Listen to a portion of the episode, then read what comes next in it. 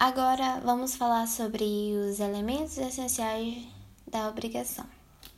O primeiro elemento é o shield e o haft, e o segundo elemento é o hafto. O shield, ele é o débito em si, ou seja, é a dívida. Já o hafto é a responsabilidade, é a consequência do não cumprimento da dívida.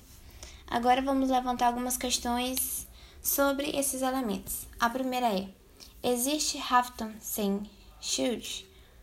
A resposta é não. Ou seja, existe a respons responsabilidade sem uma dívida? Não, não existe. Outra questão é: é possível Hafton por shield de outrem? Ou seja, é possível ter responsabilidade pela dívida de outra pessoa? Sim. Um exemplo disso é o fiador. O fiador é uma terceira pessoa que assume a dívida de outra por vontade própria.